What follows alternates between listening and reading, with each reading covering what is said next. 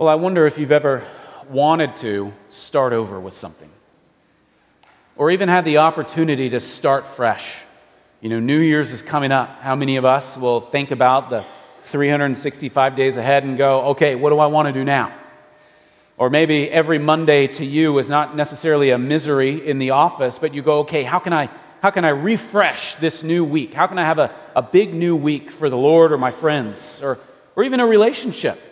Maybe you've had that, that convo where you just say, you know what, let's, let's start the conversation over. Sorry, let's start over. Maybe you're filled with regret from high school or college or your younger years, and you might even tell people, you know, if I could do this all over again, here's what I would do. Our passage this morning from the book of Genesis actually shows how Noah, the person of Noah and the family of Noah, kind of got to start everything over. Everything was fresh to them.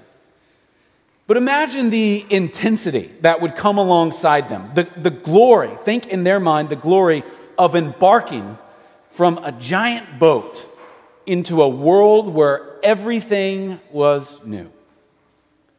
The, the slate is completely clean. You're 600 years old. You're wise. You're known as godly.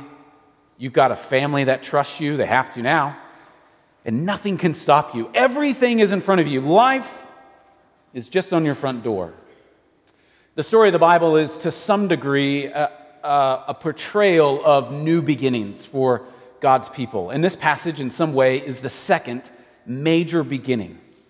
Because in the beginning, God made everything good and then placed mankind in it.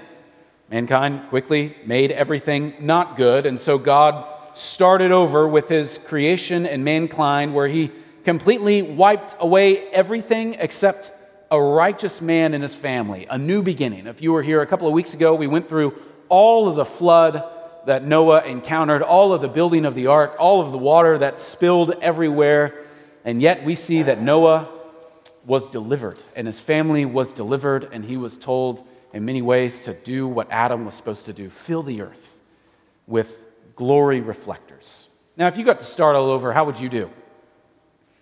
I hope this morning you'll see from this text an overarching theme from this author. The, the Bible, for, for all of us who, maybe you're new here, but for all of us who are regular, we want to go through the Bible sequentially, what's called maybe expositional preaching or expository preaching, where we want to go through major parts of the book, through its chapters, through its book, through its passages, because we see here that all of the authors have something intentional in mind when we write these very words. These are not just collections of stories or even wise sayings or good advice given, but the, the author here, Moses, actually gives us this overarching theme as Noah and his compadres embark from the ark. There's something intentional where the people of God who would have received this word, remember, Moses was actually writing to people in mind about something that had happened long ago. They would have received this word, this text, this message amid their own suffering and anguish. They would have been encountering something that would have been very hostile to their lives. And so Moses gives them a, a picture of what God did for his people through the person of Noah, wishing they could start all over again. If they had everything wiped away, how could they live a refreshed life? So, what does God give them? Amazingly, if you think about this passage in its context as a whole, what God gives them through this oracle from Noah is actually, amazingly, encouragement after a devastating flood, after everything was wiped away, even in the midst of their own suffering and anguish, God gives them encouragement. And what I mean by that is God's people, even through their own turmoil and tribulation, put yourself in their mind, and maybe some of you, you are living in that situation, through turmoil and turbulation, tribulation, God has given them encouragement to look beyond themselves and their circumstances for true deliverance. God is giving them encouragement to look beyond themselves and beyond even their own circumstances for true deliverance that can only come through Him. And I want to, I think this text unfolds itself in five ways, both uh, bit by bit or a couple verses by a couple of verses, but I, I don't want to get too far into the weeds here until you first understand the greatness of Noah. Keep Noah in mind. Noah was great. Look at verses 18 through 19 where the sons of Noah have gone out from the boat. So you can imagine the, you know, the gate comes down and they go out and they've got a good head start. And what I mean by that is their dad, who they'd come from, Noah, was great, a great tree. Surely these apples would have stayed close to the tree, and surely because of their dad, they would have been fine apples too. And we think about this all the time. We think about the lineage of Noah has to be great because Noah was great. Maybe your daughter meets a young man, and you're encouraged because you hear he's got good, hardworking parents. You know, he's 18, but maybe if he's a lot like his parents, that'd be great. You know, we'd love that. Let's combine that. Or maybe your sister won't stop calling this guy that annoys you. But, you know, eh, at the end of the day, he's a great guy, comes from a good family, good lineage. Maybe this will all work out. So when we see these sons coming out from the boat, we have to have that, that lens or that framework in mind that, that here comes this triumphant family who God has provided for where the harshness of the flood and the ark are all behind them. In a way, Moses here slows down the tempo. So, two weeks ago, we took, what, four chapters in one message. Now we're going to take just a couple of verses and see how Moses intentionally slows down the pace and zooms in to take in all the sweetness of this new beginning and what it has to offer. Where a sacrifice was given by Noah immediately, a good dad is shown for us. And along even with his wives, you can imagine the Christmas card that they would have sent out. Sure, everything's wet, but look at us. We're happy. We're good. The author of Hebrews calls Noah a man of faith. Wouldn't that be something? A man of faith. Moses, the author of this text, calls Noah blameless compared to his own generation. And that he walked with God another way. What, how amazing would that be? Moses said that he that, that Noah did all that God commanded. I received a couple of texts and emails from some of you all uh, in just encountering the text about Noah, where God told Noah to do something, and Noah continued to obey the Lord for a hundred years before the promise of what God would actually give to Noah actually happened. And, and they were just remarking, I, I don't even trust God all day. I freak out at the end of the day. I hate going to bed because I'm panicking. Yet this guy, for a century, is trusting in the Lord. He did all that God commanded. So, how would his restart plan pan out? How would Noah's post voyage and deliverance work out? We, we immediately find out here. We find out exactly what his restart looks like. You can imagine this happening on like January 1st or 2nd in that qualifying calendar of my new 2023. Look at verses 20 through 21. I'll read them out loud. It says Noah began to be a man of the soil, and he planted a vineyard, and he drank wine, and became drunk, and lay uncovered in his tent. Really starts out going somewhere and really goes somewhere unanticipated, doesn't it? There, almost right after this glorious embarkment of newness, we see Noah sins, and this exposes Noah from the inside. But, friend, I, I think this passage also is clear, and that is not just a lesson about Noah as if we're writing his biography, but this is where the text actually starts to look like a mirror to us. This, this text actually exposes you in the same way that it exposed Noah. So Moses gives us a warning through the person of Noah here. So I want you to see, secondly, if you're using an outline provided in the bulletin, in the midst of encouraging God's people, Moses has us see Noah and be warned of not only Noah's heart, but our natural heart. So I want you to see the warning of Noah's sin. You might just think that this is randomly here or just another guy who's fallen. Remember, if you start with the beginning of the Bible, there's this uh, glorious tracing of giants, if you will. Will this guy pan out? Because there's a promise in Genesis 3 that says that the seed of the woman will come and conquer the seed of the serpent or the seed of the man. And so, man, Adam shows up, he doesn't do well. Oh, maybe Noah shows up, he doesn't do well, or on and on. Maybe it's David, or maybe it's Jeremiah, on and on until we actually see who was coming. But through all of this, we see who we really are through these men. Noah was blameless, righteous, rescued. And yet we see him here near blacked out, drunk in his own tent. Now, some think, some commentators think that Noah did this by accident. Uh, one commentator said that he was ignorant of the fiery nature of wine. You know, you might imagine a, a 15 year old embarking on something that he shouldn't, not knowing how bad it would be. But in reality, uh, remember, Noah, Noah was old. And certainly that is not a derogatory thing. He was an aged man who would have understood aged wine. He was over 600 years old, and this was a decent amount of time since the flood, recognizing, look at the truth that it was there, that he planted a vineyard. Vineyards take a long time to grow and to start, yet he grew it. He was a seasoned farmer. This wasn't his first attempt on the field with a combine he didn't know how to drive. He knew what wine can do. He knew what was happening before him. And my point is, my point is this. When you think of this in his encountering of this sin, he's not an innocent bystander of his own sin. He's not an innocent bystander of his own sin. Look at verse 21. It says that he laid uncovered. Now, the Hebrew here uh, for these verbs are reflexive, which means not that he lay uncovered, but that he actually uncovered himself. Meaning he was so intoxicated that he stripped himself naked and passed out. So, guys, this wasn't an old man having a drink, a nightcap, and then crawls into his bed taking his boots off. And the emphasis behind this text is that though he uncovered himself spiritually, what we, what we see here is that he actually did cover himself with his own shame. And he brought himself disgrace on his own life through his own actions. Now, I want you to take a big step back from this text. You're just reading this maybe for the first time, and you're like, creation looks awesome. Adam and Eve, well, you know, they seem cool. Noah, big flood. He embarks, gets drunk off wine what, what is Moses writing for us here? What's the author doing here? Is this a lesson about alcohol? No. Is this a lesson about clothes? No. Is this a lesson about family values or how you might go on a boat or go off of a boat? No. What's the author showcasing here? I want you to think of it this way evil had flooded the earth.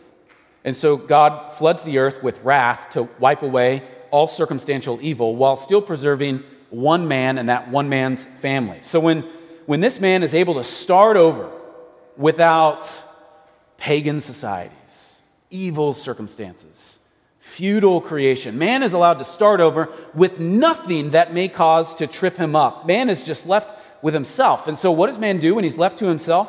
What does man naturally do when he's left to himself? What is our natural inclination? Sin. You see that? This is, this is, a, this is a fresh start with fine produce and even good work, working in the vineyard. What does man do initially? Man sins. And so, in a new world, and right off the bat, sin is alive through the personhood of people. The thing that now is continually common through this lineage, though called great, is still an issue of the heart. Noah's sin came from Noah. It came from the personhood of himself. This sin did not come from, you might think, bad trees, like at the very beginning, or bad cities, like we see happening all the time. Maybe even bad friends. What, what causes you to sin? Those guys. I was just following them. Maybe bad opportunities. You didn't have all these righteous opportunities in front of you. Maybe it was something that you were told to do or not told to do. Sin didn't come from this man's pursuit of a certain kind of music or other kind of music. It wasn't caused by women wearing pants in church. Not that that's ever been an issue in society today. It didn't come from him going to public school or private school or maybe even sending his kid to a particular school. It wasn't based on the education that he had or even the government that was tripping him up. No, Noah's sin came from Noah. The wine wasn't sinful. Wine is talked about all over the place in Scripture as something that is given to mankind for a delight, though it can be abused just like anything else. And what does man do with something that seems to be very good throughout the rest of Scripture? He sins. So I want you to think of it in this way. If you went home today and went into your house and said, I, I want to get rid of every ounce of evil in this house, maybe even do like a prayer walk around the house and in every room and, and write, you know, scripture verses on the door above you and you want to get rid of every ounce of evil in that house, you would actually, honestly, biblically, have to eradicate yourself from that house. I want you to think properly about this when you see that God deemed Noah as righteous. I need you to not think about um, how great Noah made himself. When you think about how God deemed Noah as righteous, I need you to not think highly of Noah. I actually need you to think highly of God and God's grace poured out on Noah's life. I need you to think uh, highly of God in this circumstance. Noah's righteousness was not self generated, it was not the fruit of his own heart. When, when his heart saw fruit, what did it pursue? It pursued own sin that came from within him. So we recognize this just kind of doctrinally, practically, theologically. Grace is not the fruit of work or self initiation. Grace is not the, the produce of what happens in your own heart. Grace is actually only seen as being imputed to you, being brought into you. What Do you think about grace in the context of a, of a phone with a dead battery? How useful is a phone with a dead battery? It's not. Maybe a paperweight, but it's actually not that useful. How will that phone come alive? Will that phone look inside itself and say, Dear battery, start, charge, get more? Or will help need to come from outside of it? The basic premise of the gospel message is that you and I are prone to think that, that our problems are out there and our solution is within inside us. But the gospel message, the, the true reality of what the scripture regularly portrays, is that all of our problems actually come from within, and we need an outward solution to help us, to guide us, or to make us come alive, is what it says in the New Testament and the Old Testament. This helpless drunk, fallen unconscious in his tent, is, as, is a significant warning to us, and it's as significant of a warning as the flood. Noah could not make it on his own. He needed instruction to build an ark, he needed provision of how to build the ark, and he still needs daily guidance and grace even as he lives. Left to himself, well, he uncovers himself. He needed help from beyond himself, he needed God's grace. Now, the application of this seems endless to you and me, but let me just put it like this parents. I'll, I'll give two categories here. Parents, to pick on you, you will be tempted to bypass your child's heart condition. So think of, think of your child and their heart. You'll be tempted to, to bypass their heart's condition by aiming to provide circumstances around them, before them, behind them, that will hopefully make their heart come alive or make their heart be righteous. You'll think of if they only had different friends, if they were only at a different school, if they only memorized more Bible verses, then this dead soul can come alive. But really, we see throughout all of Scripture that, that they need an invasion from the outside. And may that be your prayer Go to the God who can grant this. Go to the God who can guide Noah through the flood in the same way that he can guide your kids. Or you think about those of you who are stuck in the sin of pornography. You will be tempted to bypass your heart's condition and head straight to your circumstances. You'll be tempted to say, if I only got a flip phone, that will keep me away from my heart's lust. If I only leave doors open, then that will keep me away from pursuing something that is not mine. But, but actual sin cannot be, think of it this way actual sin cannot be painted over, it cannot be adjusted, it can't be sanded down, it can't be refined or even retrofitted like you would remodel a house. You have two options in these two categories. You have two options with your sin. You either kill the sin with the majesty and power of Christ, or it will kill you. Now, sin can't be eradicated through, uh, you know, maybe what all of us learned in ninth grade biology through osmosis. How many of us heard about osmosis? Maybe went home and slept with our geometry book underneath our pillow. Maybe it would just come into our mind. We all realize how foolish that is, but we do that with our hearts all the time. Uh, we, we picture ourselves as like a flower, and we're just circumstantially planted around weeds. If we were just planted around other flowers, then we would bloom like we're supposed to. But, friend, have, a, have an honest opinion of yourself. None of us are as beautiful as we think we are. The Bible portrays us with words like broken or sinful. And what we need is an invasion of someone to, to scoop us up from this weed bed and make us into something that He deems and calls beautiful. Now, here's what I think this text meets you and me face to face to where we let it saturate its truth over our heart. Like previous texts have clearly shown, man is by nature depraved or called a sinner. Kevin brilliantly exposited Romans last week, showing that we are at our root sinners, but God, through his grace, makes us alive. So, you being in a good school will not make you more righteous. You having different parents will not make you more righteous. You moving away from town or to a new neighborhood in town will not make you more righteous. Righteousness doesn't come through osmosis, righteousness only comes through imputation. So Noah's fall from grace is written to make you and me wise.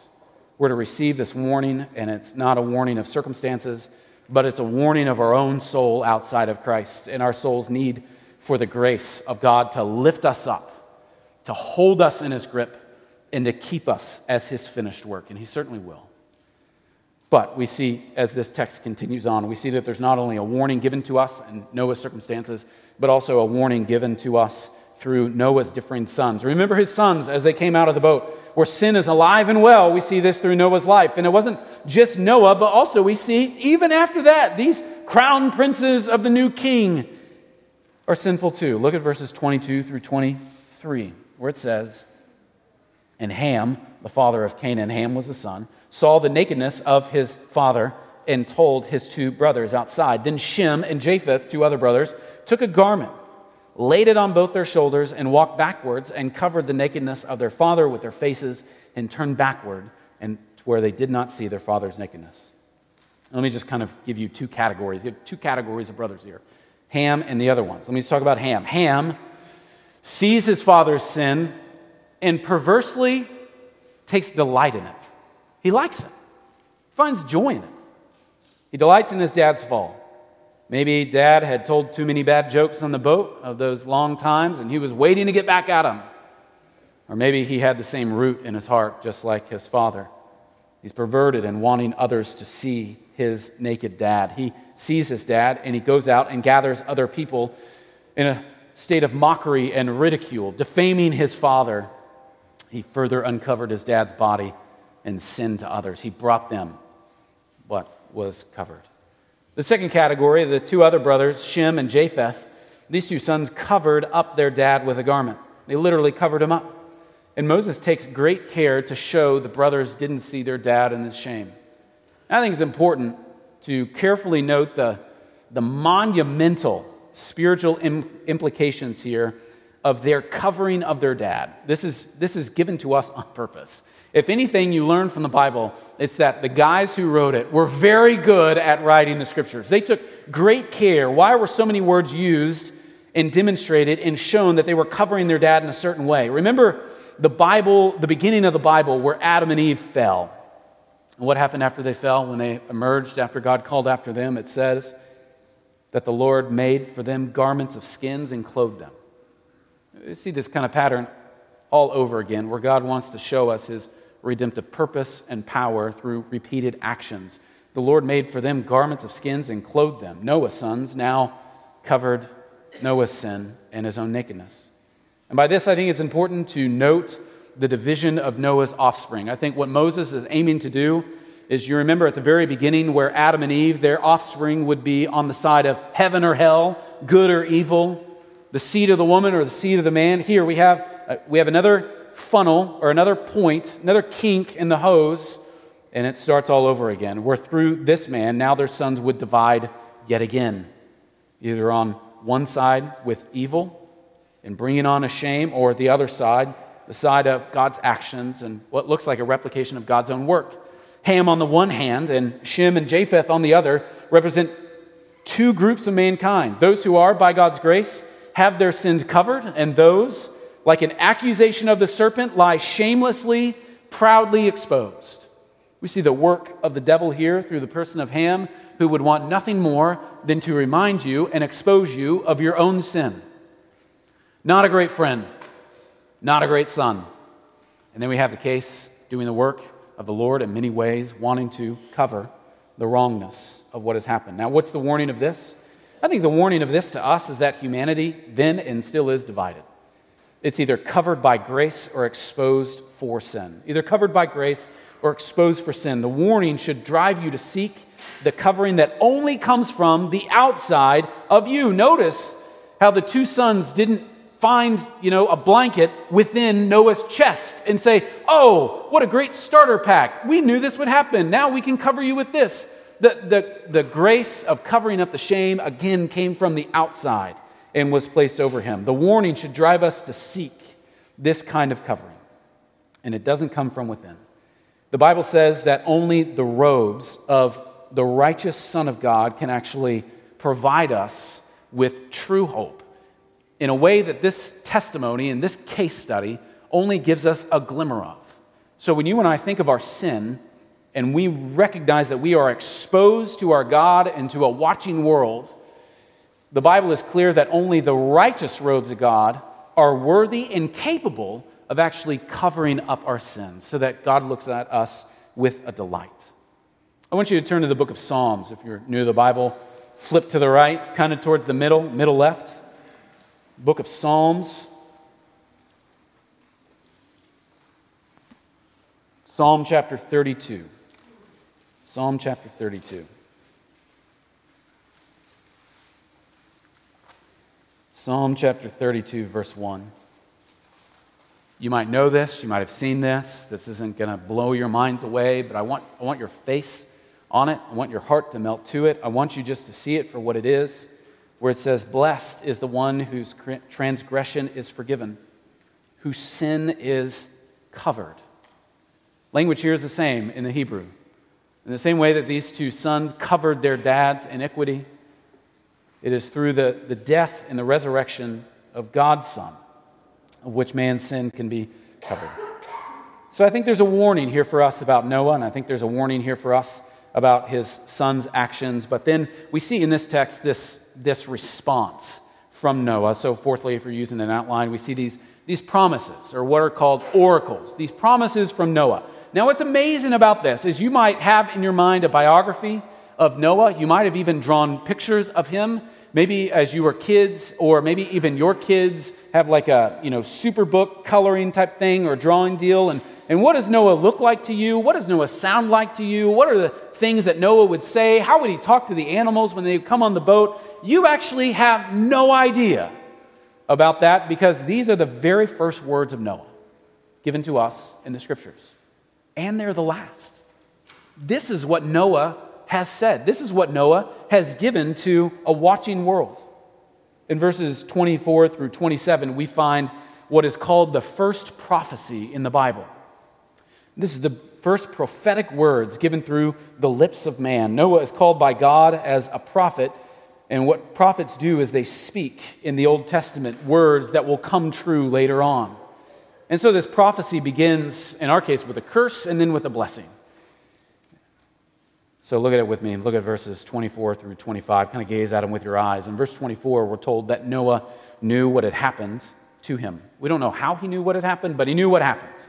And in verse 25, he responds with his own reaction, with a curse to his own son's offspring. But, I, but what I want you to understand, I want you to understand that, that this is not Noah simply responding in a knee jerk reaction in anger, in, in a vindictive attitude towards Ham. He wasn't lashing out.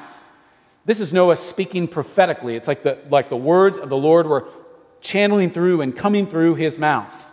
And that's seen by the fact that Noah does not lash out at him, he just speaks. The curse of Canaan, Noah says, will be the curse that Canaan, the son of Ham, so going towards his grandson, will be the very lowliest of the servants of Shem and Japheth. So, with a curse, he's saying, Your grandsons, their people, will actually serve the other sons.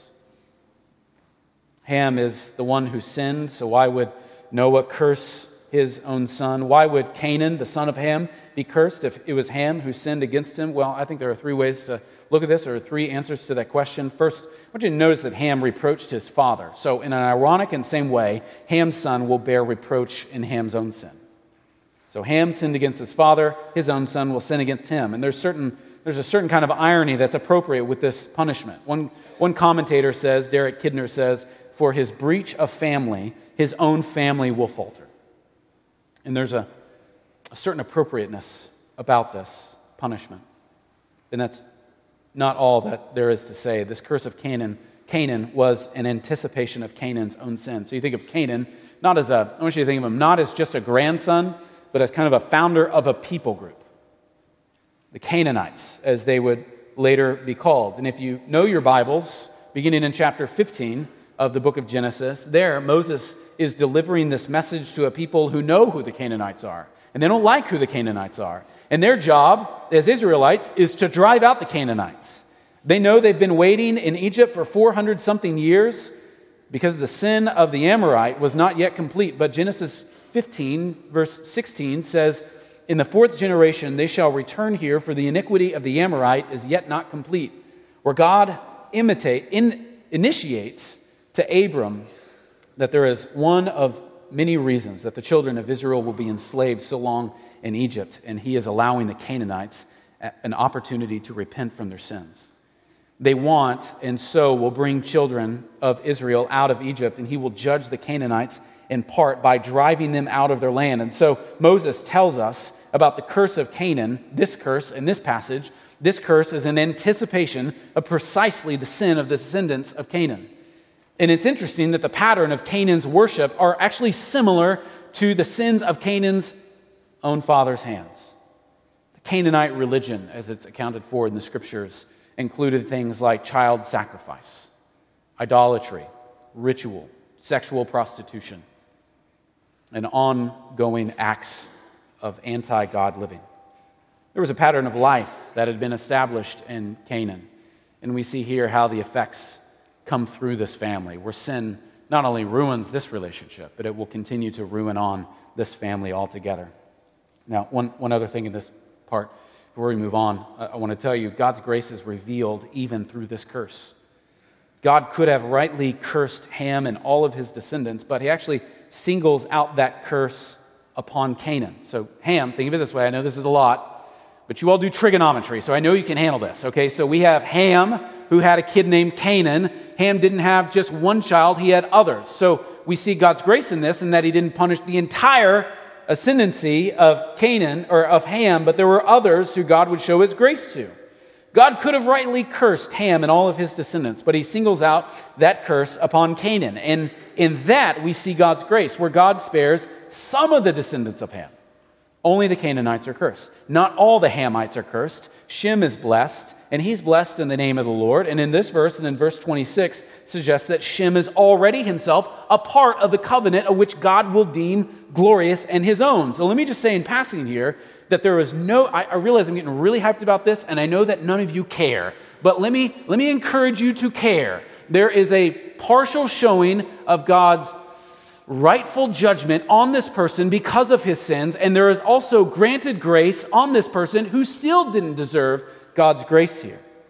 In passing, there's no direct fulfillment of this blessing on Japheth to be found anywhere in the Old Testament. It'll have to come in the New Testament, where this, this righteous granting of grace actually happened, where there is a blessing through Noah predicted here in the book of Genesis, chapter 9, where it was fulfilled. Because in Ephesians chapter 3, verse 6, and the coming of the Gentiles into the people of God, we actually see this is where the Japhites come.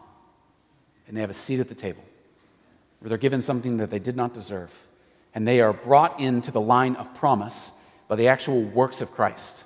You, you see here, you're going to look at things, and next week, if you're bored now, you will be bored next week. But lift your eyes to what the Lord says, where these things like lineages and offspring and you know, I know what you're saying. It's Boorfill. It's not Boorfill. It is God redeeming his people in his particular way.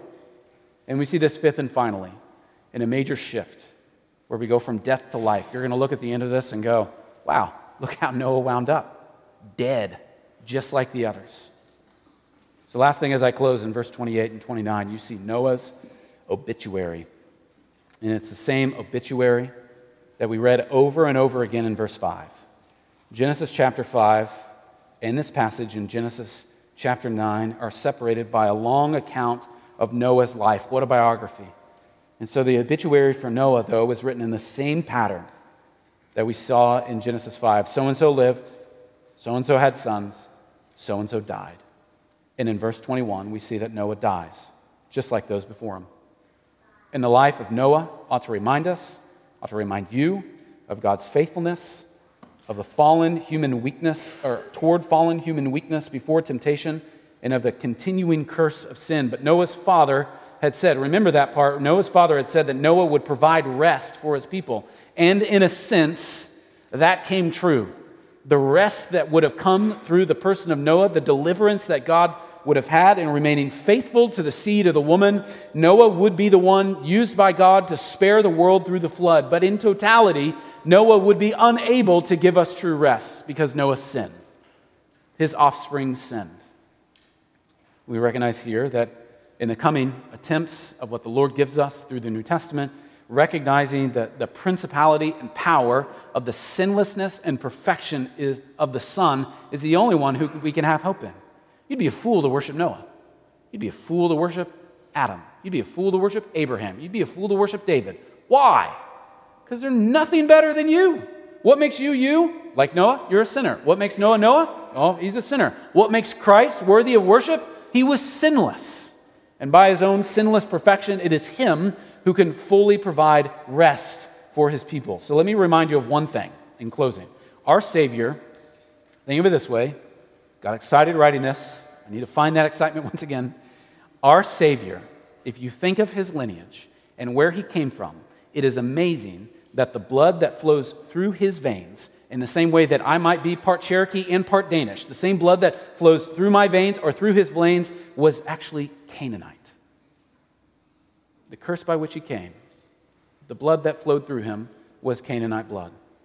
The reminder that Christ can break the cycle of sin and misery is proved in the fact that he has Canaanite blood flowing through his veins.